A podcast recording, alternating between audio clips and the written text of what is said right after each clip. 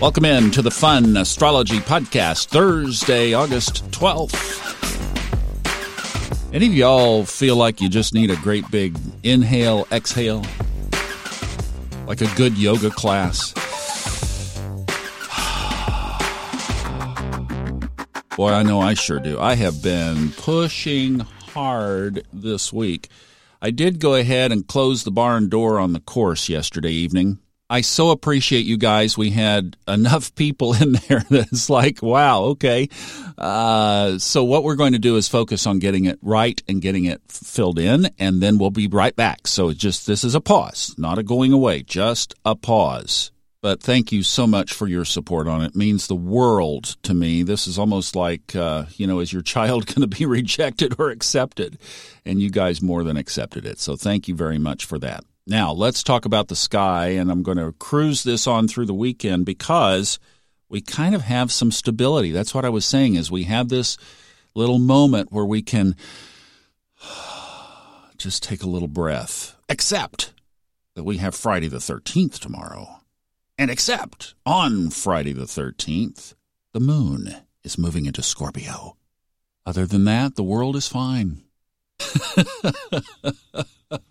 Sorry, I just was like, wow, okay, we've got a we've got a Friday the 13th and a Scorpio moon. Okay, we yeah, I'm going to take tomorrow just as a little break. I need to catch my breath. I really do. And maybe that's the theme. Maybe that's the theme going into the weekend is just breathe, breathe, breathe. Because today there's really not much else that we haven't talked about. Tomorrow, just mentioned, and then that moon stays course, in Scorpio until Sunday night. No other sign changes, nothing other significant in the chart for the rest of the weekend.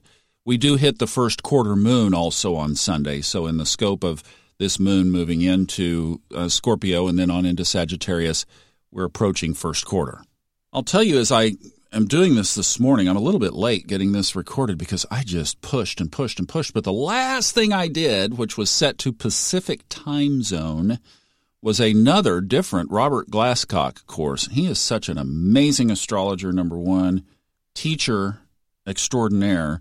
And this is a solar arc class. And I was kind of rocked last night because I'm looking at all the different things that we are.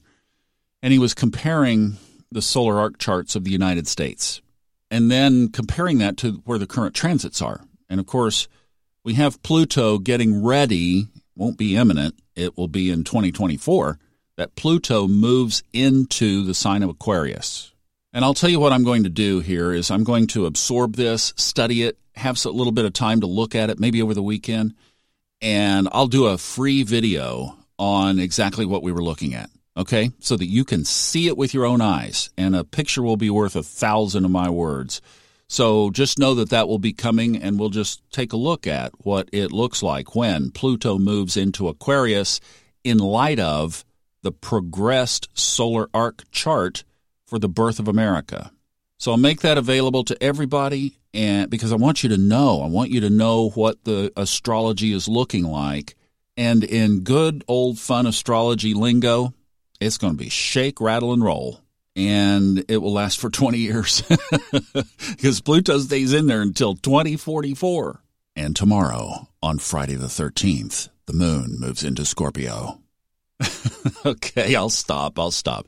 But let's get ourselves set up for the weekend. Okay, what can we take away from this? Actually, I put up the chart here in the booth. I was looking at another one inside and I didn't have the aspect lines in the same position on that one.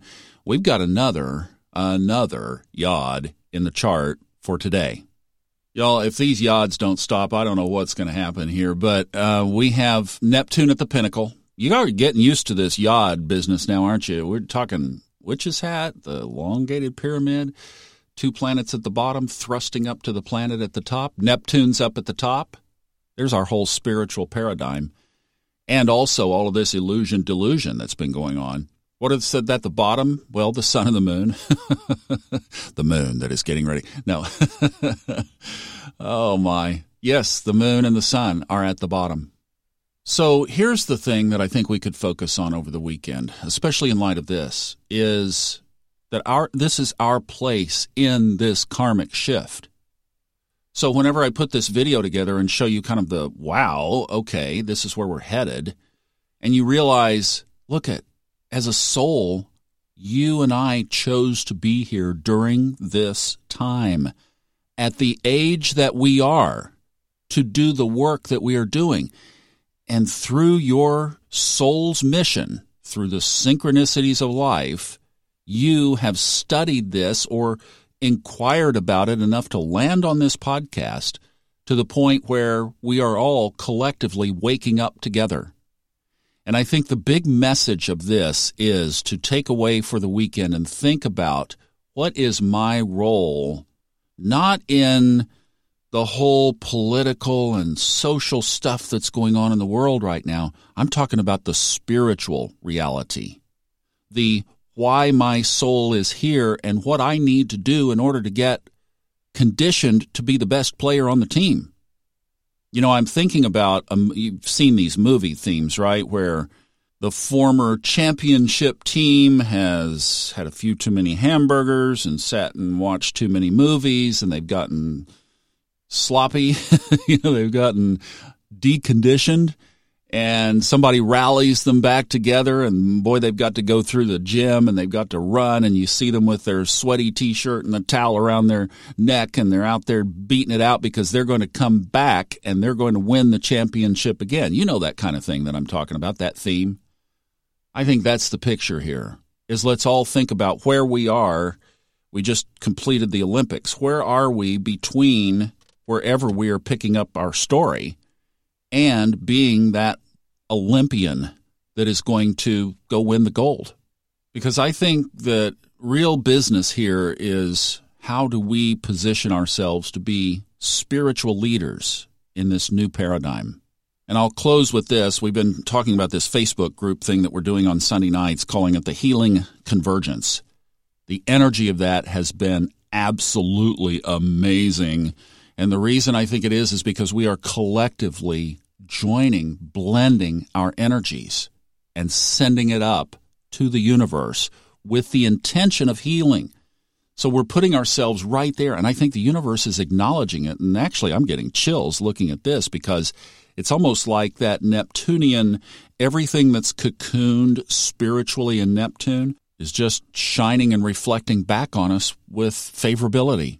So the more we can reflect up into that, I think the more energy that we're going to get. Now we're going to have to process. It's not going to let us come deconditioned. Time to put the A game on, gang. That's the bottom line of this message. Let's think about that over the weekend, all right? A lot to ponder there. Lot to ponder. I'll see you uh, on Saturday with Stephanie. We'll be here Saturday on Stephanie. We're going to be talking about cancer. And then on Monday, we'll kick off next week.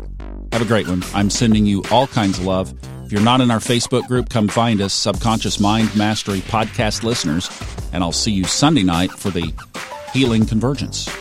Have a great day. Bye bye.